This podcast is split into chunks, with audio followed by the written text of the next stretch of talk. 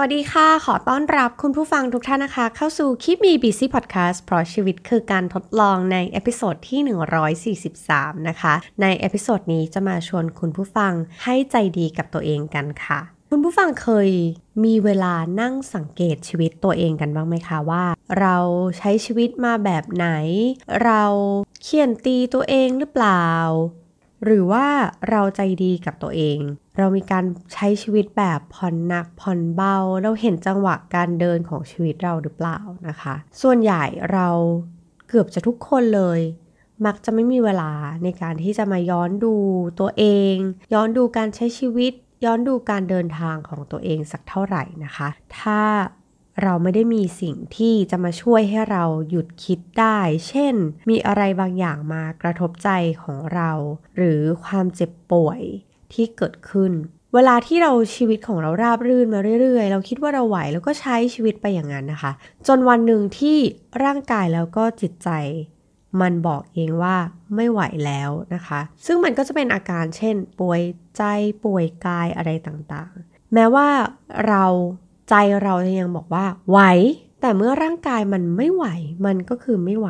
นะคะ ซึ่งสุดท้ายแล้วเนี่ยสุขภาพกายแล้วก็ใจเนี่ยเป็นผลจากการใช้ชีวิตของเรา แล้วก็เป็นตัวชี้วัดคุณภาพชีวิต หรือว่าเป็นตัวบันทึกการเดินทางของชีวิตเราว่าจริง ๆ แล้วเราใช้ชีวิตมาแบบไหนกันแน่ ทั้งที่แบบที่เรารู้ตัว แล้วก็เราก็ไม่รู้ตัวด้วยนะคะ ในช่วง 2-3 สัปดาห์ที่ผ่านมาเนี่ยก็มีจุดให้เอมต้องกลับมาทบทวนการใช้ชีวิตของตัวเองครั้งใหญ่เลยนะคะ เพราะว่าเจ็บป่วยจากความเครียดสะสมที่เราก็ไม่รู้ว่าเราเป็นตอนไหน เราเป็นจริงหรอ เราไม่เห็นรู้สึกเลย เรารู้สึกว่าชีวิตเราโอเค เราใช้ชีวิตไปได้เรื่อยๆ ประกอบกับเราไม่เคยรู้เลยว่า เออ เราพักผ่อนไม่เพียงพอ เราคิดว่าเรานอนเท่าที่เรานอนได้มันก็โอเคแล้วนี่นะนอนหลับ ตื่นมาถ้าง่วงก็กินกาแฟนะคะ นั่นคือชีวิตที่เราใช้มาโดยตลอด แต่เมื่อเจ็บป่วยขึ้นมา แล้วก็มีอาการหลายอย่างที่กระทบกับการใช้ชีวิตของเรานะคะ ไม่ว่าจะเป็นเหนื่อยง่าย ใจสัน่นมือสัน่น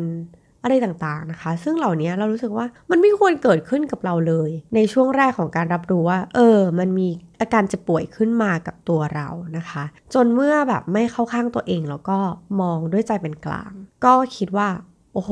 การใช้ชีวิตของเรามันโหดมากๆ เราแบบโบยตีชีวิตเราไม่เคยมีจังหวะที่เราใจดีกับตัวเองเลยนี่นา มันมีเหมือนกันที่เรารู้สึกว่าเราใจดีกับตัวเอง เช่น เออ เราเริ่มกินของดีๆ เราเริ่มออกกำลังกาย แต่นั้นอาจจะช้าเกินไปแหละ เพราะว่าความเครียดของเรามันอาจจะเริ่มตั้งแต่เราเรียนสมัยประถมที่เราอยากจะได้เกรด4 ทุกวิชาเราอยากจะเข้าสอบเข้าโรงเรียนที่เราอยากเข้า เข้ามหาวิทยาลัยแล้วคณะที่เราอยากจะอยากจะเรียน ไปทำงานในบริษัทในฝัน อะไรแบบนี้คือเราไม่รู้ว่าเราเริ่มเครียดจากตอนไหน ตอนนี้มันเป็นผลจากการที่เราเครียด แล้วโดยที่เราไม่รู้ตัวด้วยซ้ำว่าเราเครียด มันอาจจะเป็นความเคยชินที่ฉันเครียดจนชินแล้วนะคะ แต่ว่าร่างกายแล้วก็จิตใจเราอะมันไม่ชินไปกับเราด้วยอะเซนะคะ นั่นก็เป็นสาเหตุที่ เราเลยกลับมานั่งคิดว่า มันจะมีวิธีไหนบ้างที่เราสามารถใจดีกับตัวเองได้นะคะเอ็มคิดว่านี่ก็เป็นประสบการณ์ส่วนตัวที่บอกเล่ามาเพื่อเตือนสติ เตือนการใช้ชีวิตของเรา บางทีถ้าเราไม่เจอกับตัว มันไม่มีทางรู้เลยเราก็จะใช้ชีวิตไปแบบนั้น แต่เมื่อเราเจอกับตัวแล้วเนี่ยเราก็คิดว่ามันต้องถึงเวลาเปลี่ยนแปลง ถ้าเรายังใช้ชีวิตแบบนี้ เรายังแบบ ไม่ดูแลตัวเองทั้งในร่างกายแล้วก็จิตใจอย่างจริง ๆ จังๆ เราก็อาจจะเป็นคนที่วัยเข้าใกล้ 40 ที่แบบเหนื่อยล้าทั้งกายใจแล้วก็ไม่แข็งแรงทั้งกายแล้วก็ใจนั่นเองนะคะ สิ่งแรกที่เราคิดว่าเราสามารถใจดีกับตัวเองได้ นั่นคือเรื่องพื้นฐานที่สุดเลย นั่นก็คือการดูแลตัวเองหรือว่า self-care ค่ะ กินให้อิ่ม นอนให้หลับแล้วก็ดี ไปกว่านั้นคือมีเวลาออกกำลังกาย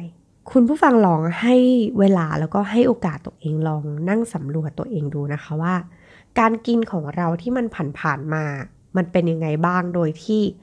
เราไม่เข้าข้างตัวเองเนาะเราก็จะเห็นว่าการกินของเราเนี่ยบางทีมันก็เป็นการกินแบบรีบรีบรีบอิ่ม หรือกินอะไรก็ได้ที่มันหนักท้องให้มันอิ่ม เพื่อที่เราจะได้รีบกลับไปทำงานให้มันเสร็จเพราะงานเราเยอะ เราอัด กาแฟเข้าไปเวลาที่เราง่วง กี่แก้วก็ไม่รู้ไม่เป็นไรหรอก เราเชื่อว่าเราแบบนอนหลับได้ เรากินเมนูซ้ำๆเดิมๆเพราะว่ามันรีบอะเราไม่มีเวลาที่จะมานั่งละเมียดละไมกับเมนูอะไรแบบใหม่ๆหรอกก็กินซ้ำๆนั่นแหละ หรือว่าเมื่อถึงแบบเวลาเลิกงานมันก็ถึงเวลาที่เราจะตามใจปากแหล้วอยากกินอะไรเราก็กินกินกินกินเข้าไป เพราะว่าเราแบบใช้ชีวิตเหนื่อยล้ามาทั้งวันและนี่คือช่วงเวลาที่มีความสุขที่สุด ขี้เกียจดื่มน้ำอะก็ดื่มกาแฟดื่มชาไปแล้ว ก็ถ้าดื่มน้ำเข้าไปอีกก็เดี๋ยวเข้าห้องน้ำบ่อย เอ็มเชื่อว่ามนุษย์ออฟฟิศหรือว่าเจ้าของกิจการหลาย ๆ คนนะคะ ก็น่าจะใช้ชีวิตประมาณนี้แหละ คล้าย ๆ กัน อาจจะมีส่วนถูกบ้าง ไม่ถูกบ้าง แต่ก็จะต้องมีส่วนที่เราใช้ชีวิตประมาณนี้มา หรือว่าการนอนของเรา เรานอนแบบ 2-3 ชั่วโมง 4-5 ชั่วโมง หรือว่านอน 8 ชั่วโมง โดยที่เราเริ่มนอนตั้งแต่กี่โมงสี่ทุ่มเหรอ หรือเวลานอนของเราจริง ๆ คือเที่ยงคืนตีหนึ่งตีสองพอเรารู้สึกว่าไม่ไหวง่วง ก็อัดกาแฟเข้าไป เดี๋ยวก็หายแล้วมั้ง ถ้าไม่หายก็แก้วต่อไปสิ เอ็มไม่แน่ใจว่ามีใครแบบ มีความรู้สึกนี้หรือว่าใช้พฤติกรรมนี้อยู่บ้างหรือเปล่านะคะ หรือว่าเราเป็นคนที่ออกกำลังกาย โดยที่วันที่ออกกำลังกายเยอะที่สุดก็คือวันพรุ่งนี้ มันไม่มีวันนี้เลย ไม่มีการเริ่มออกกำลังกายตั้งแต่วันนี้ เราใช้ชีวิตอะไรประมาณนี้มาหรือเปล่า หรือว่าตอนนี้เรากำลังใช้ชีวิตประมาณนี้อยู่นะคะ อยากจะให้ลองทบทวนพฤติกรรมของตัวเองดู หลังจากที่เอมป่วยมาเนี่ยนะคะ ได้สองสามสัปดาห์ก็รู้สึกว่า โห เราไม่ได้ดูแลตัวเองเลย นอกเหนือไปจากการออกกำลังกายนะคะ เราก็กินแบบรีบ อาหารของเรามันอาจจะดูเออมีประโยชน์ แต่มันก็เป็นการแบบกินแบบรีบๆกินแบบซ้ำๆเพราะเรานึกไม่ออกว่าเราควรจะกินอะไร การนอนหนักที่สุดก็คือ ไม่ต้องนอนเยอะเดี๋ยวเรากินกาแฟ นั่นคือการใช้ชีวิตของเราที่ผ่านมา อาหารการพักผ่อนกายแล้วก็ใจแล้วก็การเสริมความแข็งแรงให้กับร่างกายแล้วก็จิตใจเป็นเรื่องที่เราละเลย เราไม่ใจดีกับตัวเองเลย เราไม่ได้เลือกอะไรที่ดีกับร่างกายของเราเลย เราแค่คิดว่าเราจะมุ่งไปข้างหน้า ซึ่งก็ไม่รู้ว่ามุ่งไปที่ไหน แต่สุดท้ายแล้วมันจบลงที่อ้าวป่วยเฉยเลย อันนี้คือเรื่องที่เรากำลังละเลยอยู่หรือเปล่านะคะ ถ้าเราจะใจดีกับตัวเอง กินแล้วก็กินแบบมีสติ กินของที่ดีต่อกาย แล้วก็ของที่ดีต่อใจ กินให้มันหลากหลาย พอมามองแล้วเนี่ย เออที่เราเจ็บป่วยจาก เรื่องอาหารการกินเนี่ยมันก็เกิดขึ้นจากการที่เราชอบกินอะไรซ้ำๆเดิมๆ ชอบกินของทอดชอบกินของกรอบก็กินอยู่อย่างนั้น เปลี่ยนของกรอบไปเรื่อยๆ เหมือนกันหลากหลายเหมือนกัน แต่ว่ามันก็ไม่ใช่อาหารที่ดีแล้วก็ดีต่อสุขภาพ อาจจะดีต่อใจอร่อย เราโมแต่พวงเรื่องความหวาน แต่เราลืมมองเรื่องความเค็ม เราก็เลยไม่ป่วยเรื่องหวาน แต่ดันป่วยเรื่องอาหารเค็มๆขึ้นมา ซึ่งอันนี้ก็เป็นเรื่องที่เราละเลยโดยที่เราอาจจะไม่รู้ตัวก็ได้ เพราะฉะนั้นสิ่งที่เราทำให้ได้เราใจดีกับตัวเองได้ นั่นก็คือดูแลตัวเองในขั้นพื้นฐานนะคะ ถ้าเรารู้สึกว่า เฮ้ย ไม่ได้ละ เราจะใช้ชีวิตต่อไป ตอนนี้เราไม่ป่วย อีกไม่กี่ปีข้างหน้าเราต้องป่วยแน่นอน เพราะว่าการใช้ชีวิตแบบนี้ ในช่วงวัยรุ่น เราคิดว่าเราไหวร่างกายเราโอเคอะ แต่เมื่อถึงวัยหนึ่งที่แบบมันจะต้องมีช่วงที่เราแก่แก่ทั้งในข้างในแล้วก็แก่ข้างนอกมันจะยิ่งเราจะรู้สึกว่าโห เราเจอสิ่งนี้เร็วมากๆ เราคิดว่าเราจะเจอสิ่งนี้หลัง 40 หรือ 45 ด้วยซ้ำแต่กลายเป็นว่าเราดันเจ็บป่วยไปก่อนหน้าเพื่อนซะแล้ว อันนี้ก็เป็นสิ่งที่กระตุ้นเตือนว่า self-care เป็นเรื่องสำคัญ เรื่องพื้นฐานที่สุดทำให้มันดีที่สุดก่อน เพื่อที่ว่าเราจะได้แบบ ไปต่อยอดอะไรที่มันยากกว่านี้ได้ หรือแม้กระทั่งเรื่องการดูแลตัวเองในเรื่องของการทาครีม แบบใช้เวชสำอาง ใช้ skincare อะไรต่างๆ เราก็รู้สึกว่าเราก็ทาแบบลวกๆ ทาให้มันผ่านๆไป เพราะว่าเราจะรีบไปนอนมันถึงเวลาที่แบบ เราต้องนอนแล้วเราง่วงมากๆจริง ๆ หรือว่าบางทีเราไม่ได้อาบน้ำเลยด้วยซ้ำเพราะเรารู้สึกว่าเราเหนื่อยอ่อนเกินไป นั่นคือสิ่งที่เราละเลยตัวเองค่ะ เราใจร้ายกับตัวเองมากๆ ในเรื่องพื้นฐานก็ไม่แปลกเลยนะ เอาจริง ๆ ตอนนี้ก็ยอมรับว่าไม่แปลกเลย ที่จะป่วย แล้วก็รู้สึกว่าทำใจยอมรับแล้วว่า นั่นคือเกิดขึ้นจากพฤติกรรมของเราทั้งนั้น มันเกิดขึ้นโดยที่เราไม่รู้ตัว เราคิดว่าทำทุกอย่างมันดีหมดแล้ว แต่ว่ามันไม่ แล้วสิ่งที่บอกเราก็คือสุขภาพกายใจนั่นแหละ ที่ย้อนกลับมาบอกเราว่า เฮ้ยชีวิตแกมันไม่โอเคเลยว่ะ ใช้ชีวิตแบบนี้ ใจร้ายโคตรก็เลยเป็นเรื่องที่ อยากจะมาเล่าให้คุณผู้ฟังฟังว่า เรื่องพื้นฐานจงทำมันให้ดี แล้วก็พยายามใจดีกับตัวเองจริง ๆ นะ ดูแลตัวเองให้ดี เพราะทีเนี้ยพอ self-care ในเรื่องของเรื่องกายเรื่องเรื่องร่างกายแล้วเนี่ยต่อมาก็คือ เรื่องจิตใจเป็นเรื่องมา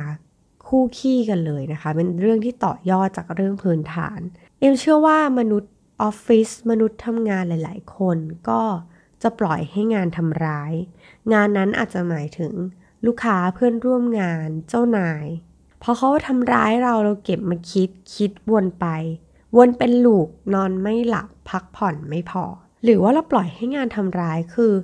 เอางานมาฉกฉวยเวลาในส่วนอื่นๆ ของชีวิตของเราไปจนหมดเลย แล้วไม่มีส่วนที่เอามาดูแลความสัมพันธ์ ดูแลการเงินตัวเอง หรือว่าดูแลสุขภาพของตัวเองเลย หรือว่าเราใช้ข้ออ้างงานในการที่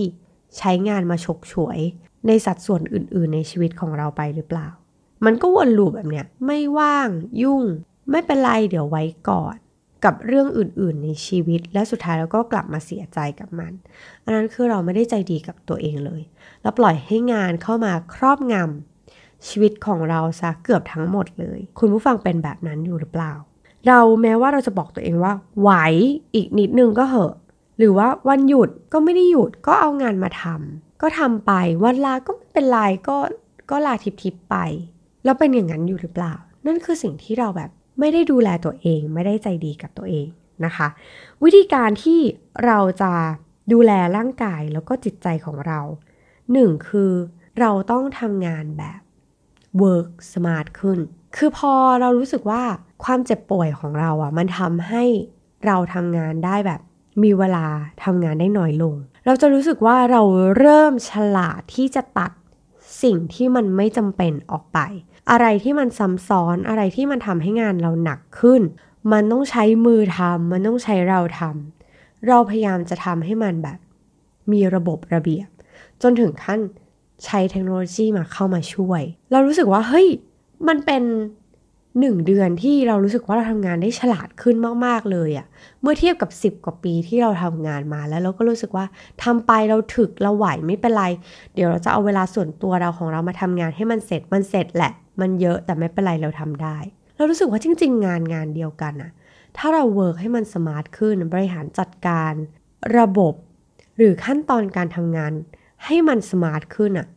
กลายเป็นว่าผลลัพธ์เท่ากัน งานได้เหมือนกัน แต่เรารู้สึกว่าเราสบายขึ้น เรามีช่วงเวลาให้เราได้พัก ให้เราได้หายใจ และเราก็ไม่ได้เครียดจนเกินไป นี่คือความใจดีของเราที่เราเจอในหนึ่งเดือน ในเดือนมกราปี 2566 นะคะ บางทีความเจ็บป่วยก็ทำให้เราฉลาดขึ้นอย่างไม่น่าเชื่อ ทีนี้ค่ะพอมาในเรื่องของการทำงานเมื่อกี้เราแตะกันไปเรื่องของการทำงานแล้วนะคะ พอเราป่วย เราทำงานเนี่ยเราต้องมีช่วงพัก เราทำงาน1ถึง1ชั่วโมงครึ่ง เราต้องมีการพัก แล้วค่อยไปทำต่อ พักอาจจะแบบ 5 นาที 10 นาที ซึ่งปกติเราจะไม่มีช่วงเวลาพักสั้น ๆ นี้เลยยกเว้นวิ่งไปห้องน้ำแล้วรีบวิ่งกลับมาทำงาน ที่หน้าจอของเรา ซึ่งจริง ๆ แล้วเราสามารถ enjoy ช่วงเวลาการพักนั้นได้ เช่น ออกไปรดน้ำต้นไม้ หรือพักเบรกไปคุยกับ เพื่อนร่วมงานเวลาที่เราไปทำงานที่ออฟฟิศสักนิดสักหน่อยพอให้กระชุ่มกระชวยแล้วก็รีบกลับมาทำงาน แล้วมันก็จะมีช่วงจังหวะที่เมื่อเรารู้ตัวว่าเราเครียด เราก็จะต้องรู้สึกให้ทันแล้วก็พยายามหาคำพูด มาบอกตัวเองว่า ไม่เป็นไร โอเค มันยังโอเคอยู่ เออ ไม่เป็นไรช่างมันอะเอาใหม่นะ มันจะมีคำพูดที่ใจดีกับตัวเองเกิดขึ้นนะคะ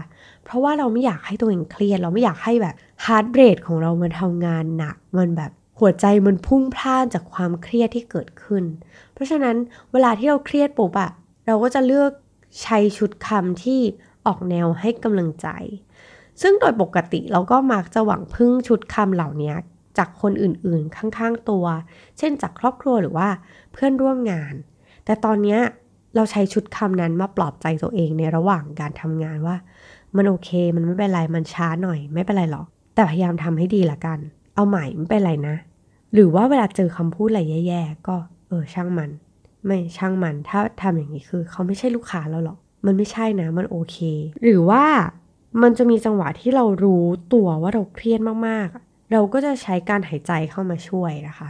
พยายามใจดีกับตัวเองด้วยการแบบ หายใจเข้า หายใจออกลึกๆ ยาวๆ แล้วมันรู้สึกสบายใจขึ้น หรือว่าแม้กระทั่งบางทีวิ่งไปห้องน้ำแล้วก็ไปยิ้มให้กับตัวเองก็มี เออไม่เป็นไรนะคะ เหมือนทางจิตวิทยาการที่เราแบบยิ้มให้ตัวเอง มันก็เหมือนบอกสมองของเราว่า มันโอเค ยังโอเคอยู่ ไม่เป็นไรแฮนด์ลได้ ควบคุมอยู่ พอทำแล้วมันก็สบายใจขึ้น มันก็โอเคขึ้น แต่ยังไงก็ตามเวลาทุกครั้งที่เรารู้สึกเหนื่อย รู้สึกเครียด เราจะพัก พักเสร็จบางทีถ้ามันไม่หายเราก็ระบายออกด้วยการมาเขียนไดอารี่นะคะ บอกเล่าความรู้สึกว่าตอนนี้เรารู้สึกแบบไหน journaling ความรู้สึกของตัวเองไปแล้วก็มี self talk ระหว่างทาง ก็ถือว่าเป็นช่วงที่ใช้สมุดโน้ตหรือว่า planner เยอะมากๆ ในการระบายออกเมื่อแบบเรารู้สึกอย่างนั้นรู้สึกอย่างนี้นะคะ การได้พักเป็นช่วงๆแบบนี้มันก็เหนื่อยด้วยอาการของโรคแต่ไม่ได้เหนื่อยมากเหมือนเดิม ก็เลย เออ อย่างน้อยเราก็เรียนรู้วิธีที่จะผ่อนหนักผ่อนเบากับชีวิตของเรา แล้วก็ใจดีกับตัวเองมากขึ้น ทีนี้เมื่อสัปดาห์ที่ผ่านมานะคะ ก็มีความรู้สึกเครียดบ้างสลับกับเหนื่อยล้าเหนื่อยอ่อนบ้าง มีความสุขน้อยบ้างมากบ้าง แต่ส่วนใหญ่จะรู้สึกว่าเรามีความสุขน้อยลง เพราะฉะนั้นเราก็รู้สึกว่าเราจะต้องเติมความสุขระหว่างทาง แล้วก็ไม่มีอะไรสำคัญแล้วก็เร่งด่วนไปกว่าจิตใจของเรา ความสุขของเราจิตใจของเราเนี่ยมันต้องมาก่อนเป็นอันดับแรกๆนี่เป็นครั้งแรกเลยที่เราแบบบอกตัวเองแบบนี้ว่า ตอนนี้เรากำลังเอาตัวเองเป็นศูนย์กลาง เพราะว่าเราต้องดูแลร่างกายแล้วก็จิตใจของเรา ตอนนี้ไม่มีอะไรเลยที่สำคัญแล้วก็เร่งด่วนไปเท่ากับความสุข แล้วก็จิตใจที่เข้มแข็งขึ้นของเรานะคะ อะไรที่มีความสุขเราก็ทำบ่อยๆทำทุกวัน แล้วก็ทำให้เป็นนิสัย เอ็มไปเจออันนึงที่เอ็มเขียนเป็น weekly diary ของตัวเองนะคะ ในวีคที่ผ่านมา อยู่ดีๆ แล้วก็เขียนถึงเรื่องของการสร้างความสุขระหว่างการทำงาน เพราะว่าเออเราอยากรู้ว่ามันมีวิธีไหนบ้างที่มันจะทำให้เรา รู้สึกดีในระหว่างการทำงาน อันแรกนะคะก็คืออย่างที่เอ็มบอกไปก็คือ หัวเราะบ่อยๆ ยิ้มให้กับตัวเองบ่อยๆ หรือว่ายิ้มให้กับคนรอบข้างบ่อยๆนะคะ ตอนนี้ระหว่างทำงานเราก็มีการเปิดเพลงร้านกาแฟตอนที่เราทำงาน เราก็จะให้ความรู้สึกว่าแม้ว่าเราจะไม่ได้จิบกาแฟในช่วงบ่าย หรือว่าดื่มกาแฟได้มากเท่าเดิมแล้ว แต่ว่าเราก็ยังได้บรรยากาศการทำงานในร้านกาแฟอยู่ ซึ่งมันทำให้เรามีสมาธิกับ การทำงานของเรามากขึ้นอย่างเหมือนอย่างใน episode ที่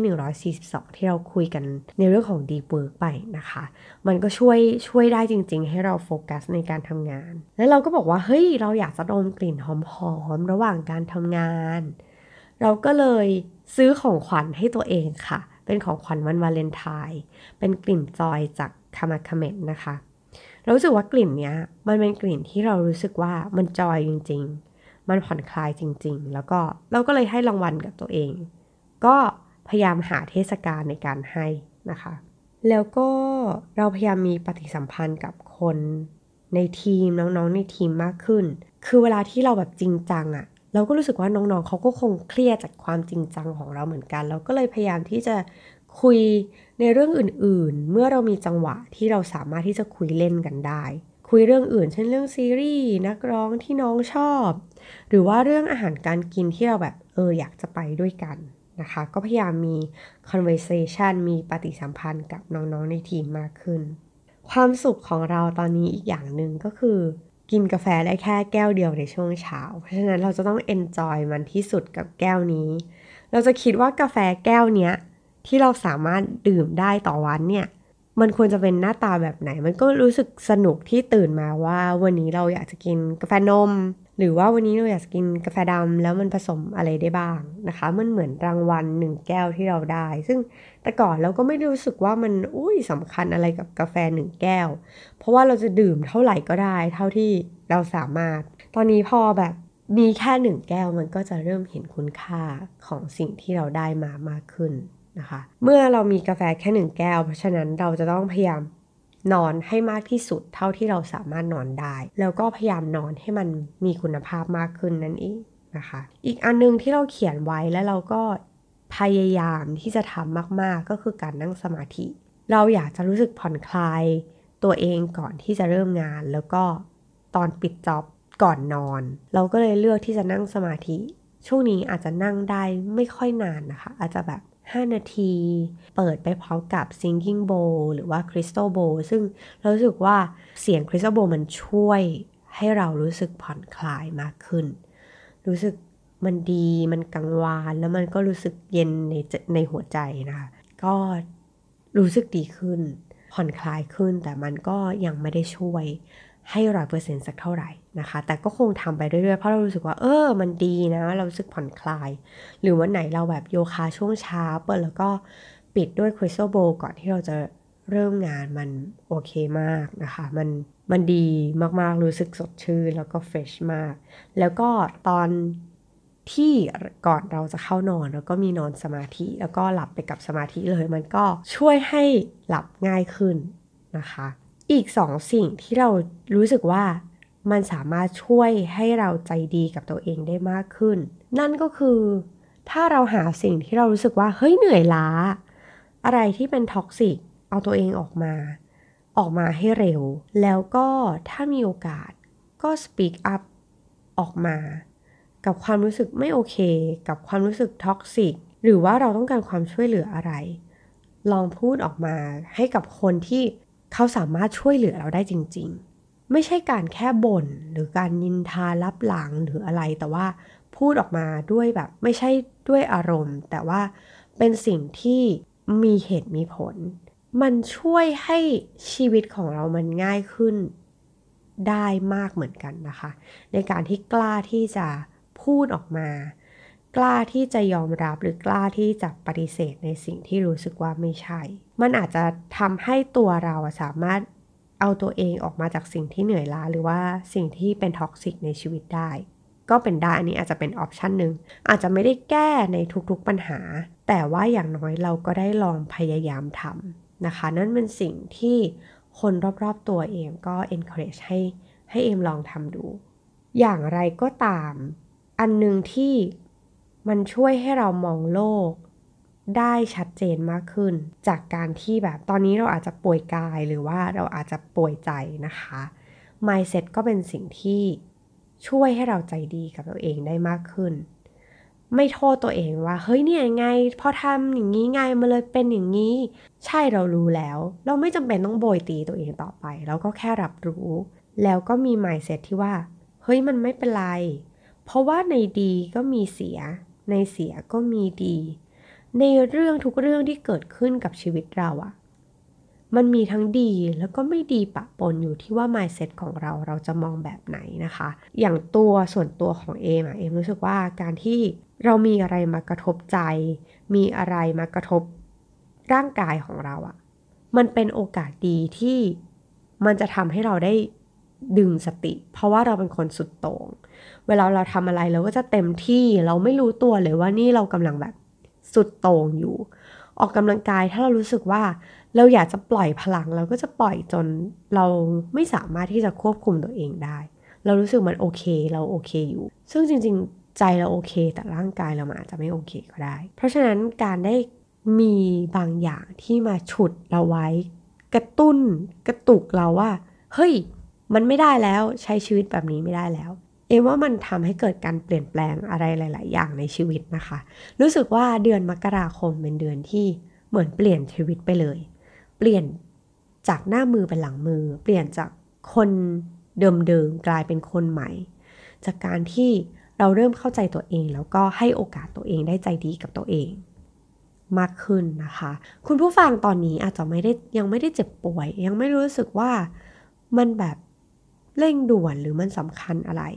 แต่ว่าการไว้มันก็ดีกว่าแก้ คือถ้าเราลองทบทวนการใช้ชีวิตของเราอะ